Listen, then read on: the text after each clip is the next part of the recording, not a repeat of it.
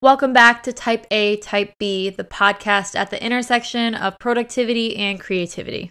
Getting paid for your creativity really seems like the dream. I think it's something that everyone who is creatively inclined is dreaming of since they were a little kid. You get to wake up every day and make money just harnessing all of this inspiration that's inside of you and doing the things that make you feel really happy and fulfilled versus a career that's a little bit more monotonous. But there is a dark side to this kind of career too. If you are a career creative, you know that it's not always as rosy as you may be led to believe on social media and in movies.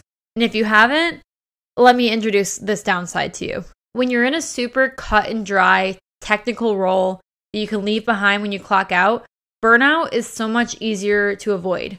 Work you and real life you have a very, very clear distinction. So it's easier to just shake off any of the stress of your job as soon as you leave the office or clock out. But when you're a creative, you're putting a lot more of your actual self into the work, and this makes it super hard to distance yourself from the stress. You carry a lot of this work around with you, especially if you are working for yourself and not for a company. There's really no such thing as a nine to five in that instance, unless you are really good about setting those boundaries. But in some way, you're always going to have some of this work on your mind because you're putting so much of yourself into this work. And that's the reason that burnout becomes a really, really real problem for a lot of people who make a career out of their creativity. Sometimes gratitude about getting to be creative at work turns into a stress about the fact that you have to be creative at work. Trying to slog through a project when you feel creatively tapped can be so grueling and so discouraging and honestly turn you off of the whole career. I have definitely been in this position before where I'm doing something that I really love in a job and I feel creatively fulfilled, or at least I was feeling creatively fulfilled until it got to this point where I was creeping up on burnout. And often these are independent projects too. So no one is sitting there telling me that I have to do these things. They're not even part of a career that I have a manager assigning tasks to me. They are things like my blog that I was doing that started as a passion and evolved into something that I could make money from.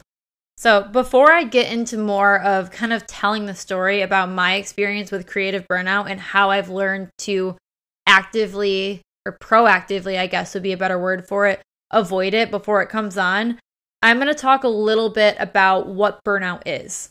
So it's a longer process that usually builds up over time. It doesn't look like singular moments that you are kind of stifled by a lack of motivation, one-off things here and there. That could be being tired one day or just not feeling it one day. And burnout might start this way, but eventually it's going to lead to consistent difficulty getting your creative juices flowing if it's left unchecked. So some of the signs of this are procrastination, or if you're already prone to procrastinating, increased debilitating procrastination, dreading getting up in the morning to start work, really intense creative block, irritability with your coworkers, your friends, or your family after a work session or during the work session, increased self-doubt and feelings of imposter syndrome, consuming a lot more content than you're actually creating consistently. This is a really, really big one. I feel like whenever I am creeping towards burnout, I always find myself watching more and more movies or listening to more podcasts almost as a way to procrastinate and to still fulfill that creative part in me without actually having to create output. Also, increased physical exhaustion, just feeling physically tired all the time. And then just overall, a resentment of a creative process that used to bring you a lot of joy. If you leave this burnout unchecked, it can make you want to completely abandon this career and go to something else because it's tainted your whole relationship with this creative process. There's also a lot of physical outcomes of this, and this is according to Mayo Clinic. So all of these things that start out as a mental thing can manifest in actual physical ways, like fatigue, insomnia, sadness, anger, irritability, alcohol or substance abuse, as you're trying to either work through it or trying to numb yourself to the ways that you're feeling. Heart disease. It's crazy that you can get heart disease from this. High blood pressure. And an overall vulnerability to illnesses because your immune system takes a hit. So this is like some serious stuff. This is not just talking about trying to make a better career for yourself. A lot of this is make or break for a career and make or break for your actual physical health. So that's a little bit about burnout, but then there's also creative burnout versus regular burnout. And there's not a huge distinction here. It's kind of like a rectangle and a square. Like all squares are rectangles, but not all rectangles are squares. All creative burnout is burnout, but not all burnout is creative burnout. So it's under the overarching umbrella of burnout, but it has more specific outcomes. And really the big thing here is that you're still dealing with all of the stuff that people going through burnout have, but you have the added stressor of being unable to consistently tap into your well of inspiration. So I feel like creative burnout is even worse. There's an even big mental load, especially if you derive a lot of your identity out of this creative work that you do. Not only are you dealing with all of these outcomes of burnout, but it's also the further and further you get from consistently producing this great creative work that you used to love, and you start to wonder that if I can't do this, if this isn't sustainable, who am I? So it's a very scary thing, and I think it's something that, especially now in the world, that there is so much stuff you can do as a creative. Even just talking about social media, there's this pressure to be on every single channel, to participate in every conversation, to be up to date on all the latest technology, and during that, to still try to get new clients, to still try to release new products. There's just a ton of pressure on everyone in every industry, not just in the creative industry, but I feel like creative people specifically feel like they have to prove themselves by doing all of these things and juggling five million things at once. And you add on the business aspect of creativity, and it's a lot. It is a very, very stressful thing to deal with. In twenty twenty-two, I dealt with this a lot, and this was the year that I got dangerously close to complete burnout. I was trying to do everything, and I felt like I ended up doing nothing at the end of the year. I felt nauseous all the time. I was uninspired. I was annoyed and anxious anytime I had to do something. But I also felt so much pressure to continue delivering. So I would feel like I have to press past this anxiety and just do it, just get over it. And I think my mental health was really like pushed to the wayside. I was really spreading myself super thin and not using my time intentionally. And it's crazy that last year, where I feel like I didn't really get anything done, I don't really feel like I accomplished even a fraction of the things that I wanted to, at least in my career. And I still felt so burnt out, but in the past year, I've been objectively busier. I've been working my full-time job. I've been building up my side hustle. I've been trying to invest in building my personal brand too. And I think I've just been a lot better at using the tips that I'm going to give you in this episode about how to avoid burnout. I've been actually putting these into action, and even with a much, much heavier load of work to do in the past year, I've been able to avoid that awful, awful feeling that I was feeling in twenty twenty-two, and even a little bit in twenty twenty-one too. I just can't stress, like it's it's almost like traumatic to look back at what it's like to feel like in the process of burnout. And I think I'm a naturally anxious person too. So when you add the burnout on top of that anxiety, it is like adding a gallon of fuel onto a massive fire already, and it just keeps exploding out and out and out, and you feel so out of control. But at the same time of feeling out of control, you feel like you have to get control over it. It, it feels like life or death. It's like there's this massive thing that seems so improbable to wrangle in, but you feel like there's no other choice but to try to do that, and you're constantly chasing something that feels impossible.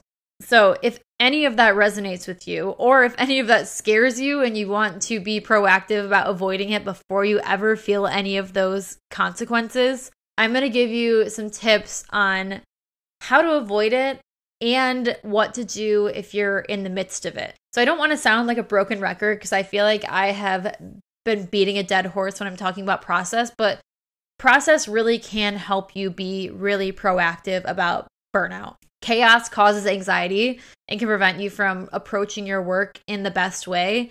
And the enemy of chaos is process. I mean, I've said before that a little bit of good chaos is good. It's like in the same way that there's like good clutter versus bad clutter in your home. There is some chaos that is just objectively bad.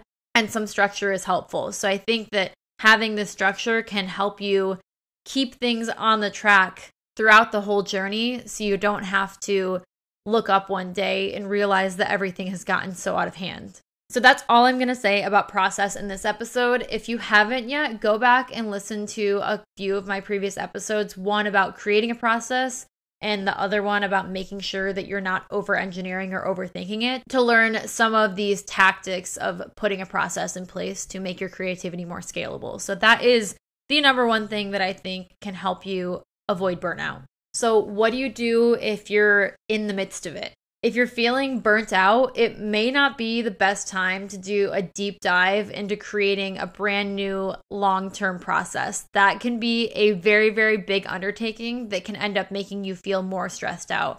I know personally, if I'm in the midst of feeling burnt out, the last thing that I want to do and the last thing I have time for, quite honestly, is to assess what all of my current processes are and strip them down and try to reevaluate. And like, I'm just not in the mindset where I can think strategically about any of those things in any reliable way. Like, I really feel like in the midst of a serious burnout, like, you are in crisis mode. So I think one of the best things to do here is not to do a complete overhaul of everything you're doing, but just break it down to see what can make it easier in the moment.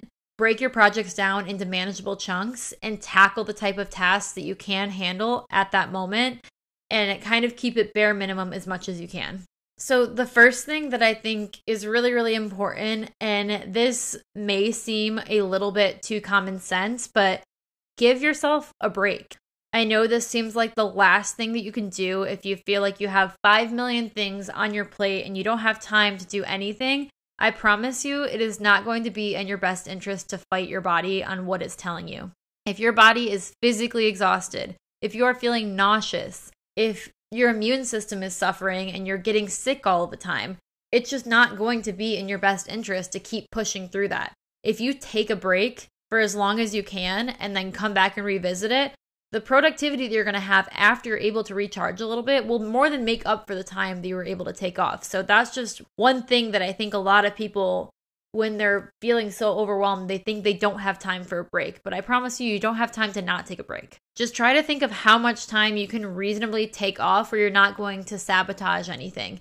If that's a day, then it's a day. I would recommend trying to schedule, and this is what I've done when I've really been struggling with this, and this is how I kind of pulled myself out of this hole that I was in, is I would tell myself every single week on this day, I'm going to not let myself work on anything after my nine to five is done. This is a day for me to relax. If you can do two days, do two days. I think some sort of consistency in this, no matter how small it is, and this, if this means you don't work over your lunch for these two days, then that's something. Just see how much you can step back and see if that's enough to be able to make you feel a little bit less overwhelmed. Sometimes you might have to make the hard decision and say no to a big project. This can be super, super hard. I know, especially if you're starting your career and you're trying to build up this clientele and you're trying to build your audience, it can feel really, really hard and impossible to say no to something that is going to give you a lot of exposure or make you a lot of money. But consider how much you can reasonably invest into that project. If you already have a full plate and you take something else on, or if you've taken something on recently and your plate is suddenly overflowing, are you going to actually be able to deliver on that work in the way that you need to?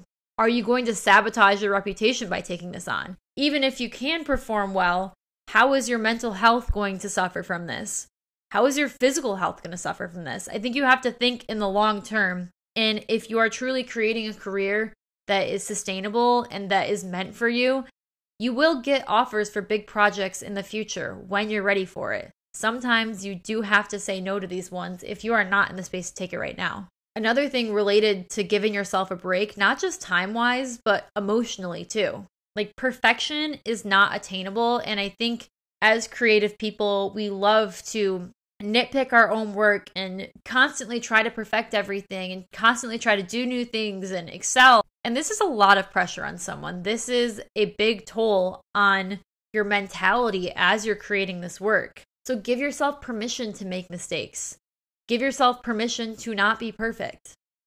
because you never will be. No one ever is perfect. But sometimes I think you just have to give yourself a reminder that it's okay, that you're still figuring things out, because everyone in every stage of their career is still figuring things out.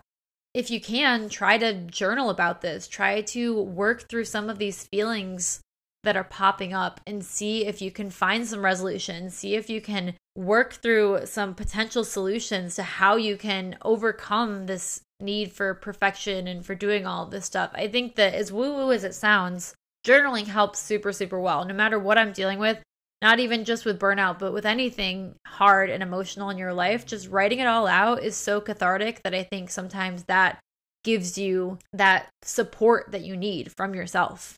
Another thing that was a very, very big thing for me in overcoming my burnout in twenty twenty-two is you just have to stop doing so much. We get in the weeds of doing five million different things and your brain is pulled in a million different directions. So I'll give you some more context from why my twenty twenty-two was so crazy. I had my full-time job. It's at a startup, so that basically means it's two full-time jobs. I'm doing a ton there. I have a lot of responsibility. I was blogging. I was trying to post on my Homie Homies blog once or twice a week, sending out my emails every other week, trying to be active on social media, whether that was Instagram or Pinterest.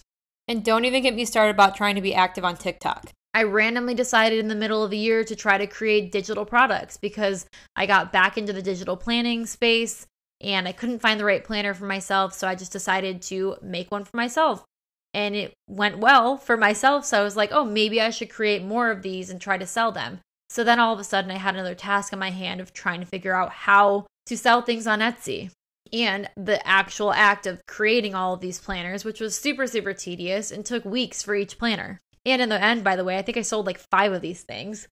On top of that, I was trying to get back into creative writing, something that I really loved when I was younger and throughout college, and I kind of lost it, and I wanted to get back into doing more of this creative writing. I was also reconsidering getting back into design work, and once I moved to L A, I wanted to try to get some more clients here and revamp the creative process that I had kind of dropped in the six months prior to that. So you can see here, like, I'm stressed out talking about this, just thinking of how many fucking things I was trying to do. So here is where I like to now rely on the eighty twenty rule or the Pareto, Pareto principle. I don't know how it's pronounced.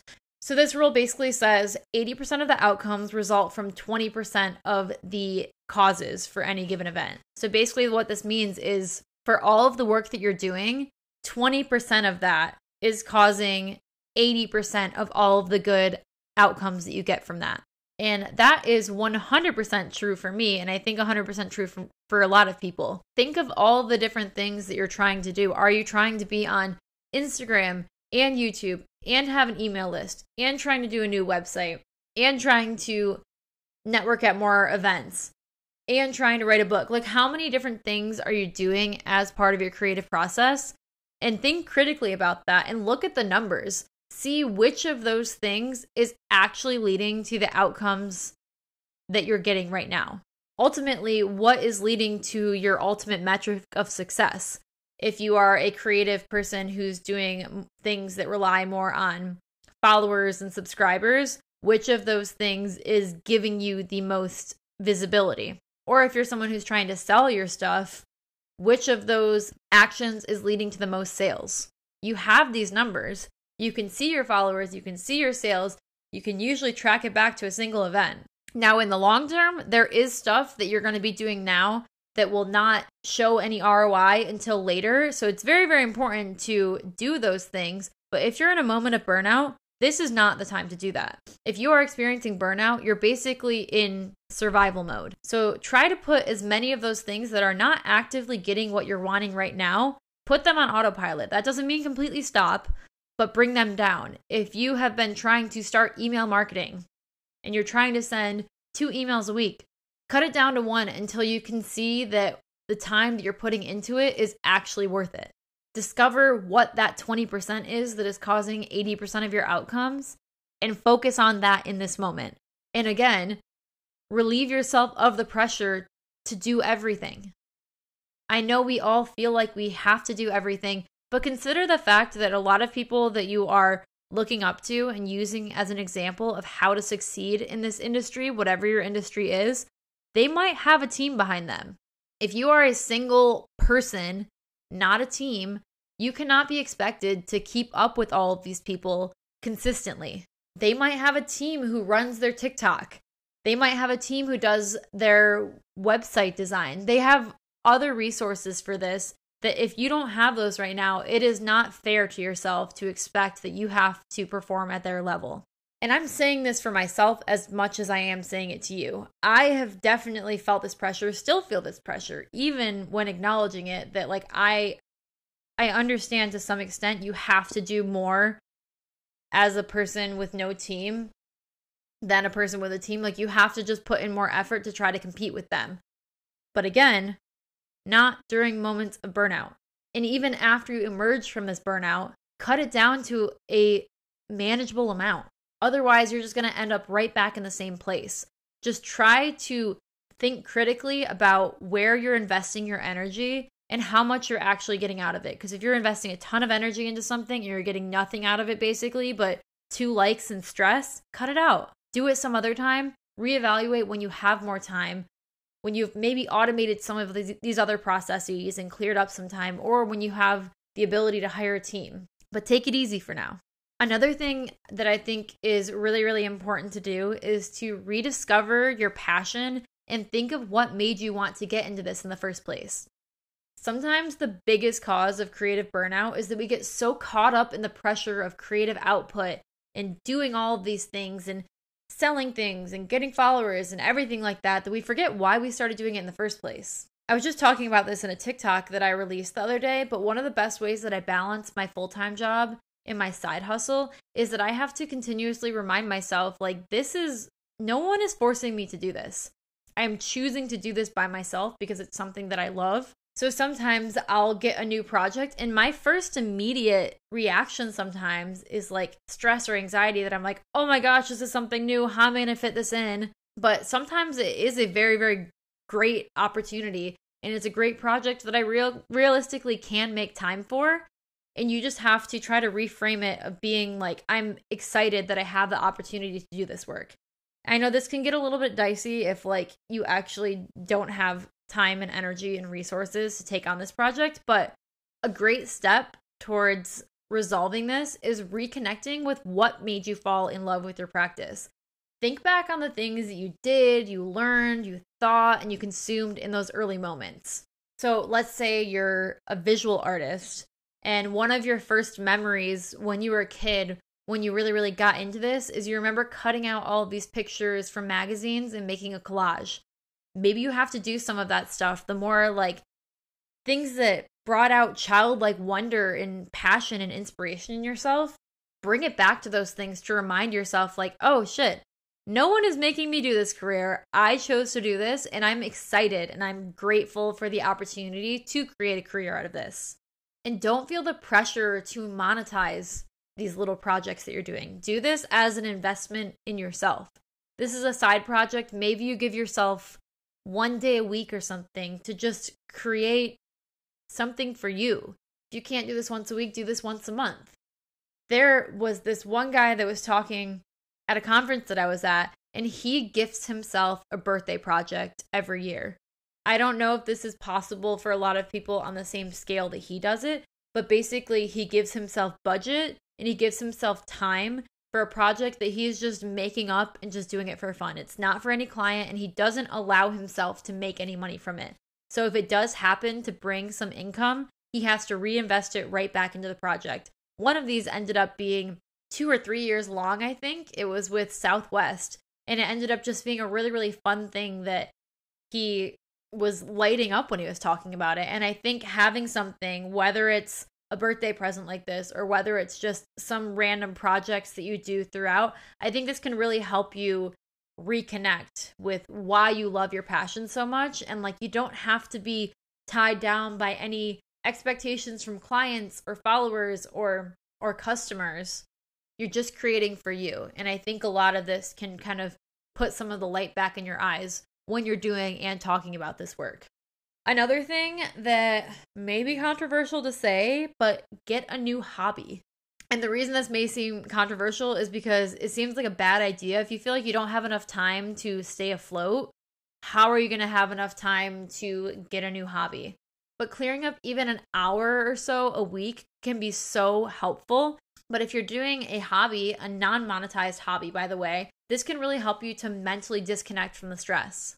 For me, this is Pilates and Legree. This is something that I've realized in the last several months that I will pay an exorbitant amount for my Pilates and Legree memberships, more than I'm probably comfortable paying. But the benefit that I get from going there and just mentally disconnecting is you can't put a price on that. And I leave there and I feel recharged and I can go into the rest of my day or the rest of my night feeling like I'm ready to go.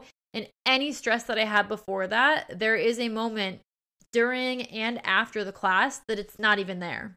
I think exercise is a great idea for this. So taking up running or doing group classes, starting to weightlift at the gym. This is obviously a great hobby to have because it's good for your body. It's good for your mental health. You get those endorphins and it can help you disconnect. But it doesn't have to be exercise. I mean, I would recommend definitely getting in a little bit of exercise just for those endorphins and for your health. But it could be something else too. You could do a pottery class. You could learn to sew. You could take up reading. There are so many different hobbies out there, and some of them can be super niche. You could get into cosplay or something. I don't know. Anything that is ideally far removed from what you do in your creative career, so you don't have any kind of overlap there, just something to help you just get away from all the stress of your life. And I guarantee you will be able to be more productive and more creative if you do this, if you just make this hour or two a week to invest in yourself. So I just think overall, take a deep breath if you're experiencing burnout, because it can be temporary. I think that's really, really important to remember, that as long as you do something about it, even doing one of these things that I've talked about, it will help you to emerge from this burnout eventually. I think that's really, really important to keep in mind, because it can feel really discouraging and really debilitating. And like, I get a confidence hit too, because when I'm burnt out, like I, my creative output is shit. I feel like I'm not even a creative person anymore, because it's such an uphill battle to actually do the things that I used to be good at. And you start getting imposter syndrome. So it's, it's a tough place. And I really feel for anyone who is there. And I think anyone who's creative has, has flirted with this idea a little bit, but just know that it is in your control to change it. It might take more drastic change depending on how deep you are into it, but it is possible. As long as you do something, just don't keep going and thinking that somehow things are going to change, even if you change nothing, because it won't. The only thing that's going to change is that you're probably going to end up hating your career and going back to working at something boring that doesn't actually fulfill you. So just do yourself a favor and take some of these tips to heart. Apply them now if you need to, or just save it for if you're struggling with something like this in the future. Thank you so much for listening to this episode. This is a long one. This was an emotional one. So it was great to be on this little audio journey with you. And I'll see you in the next episode. Thanks for listening.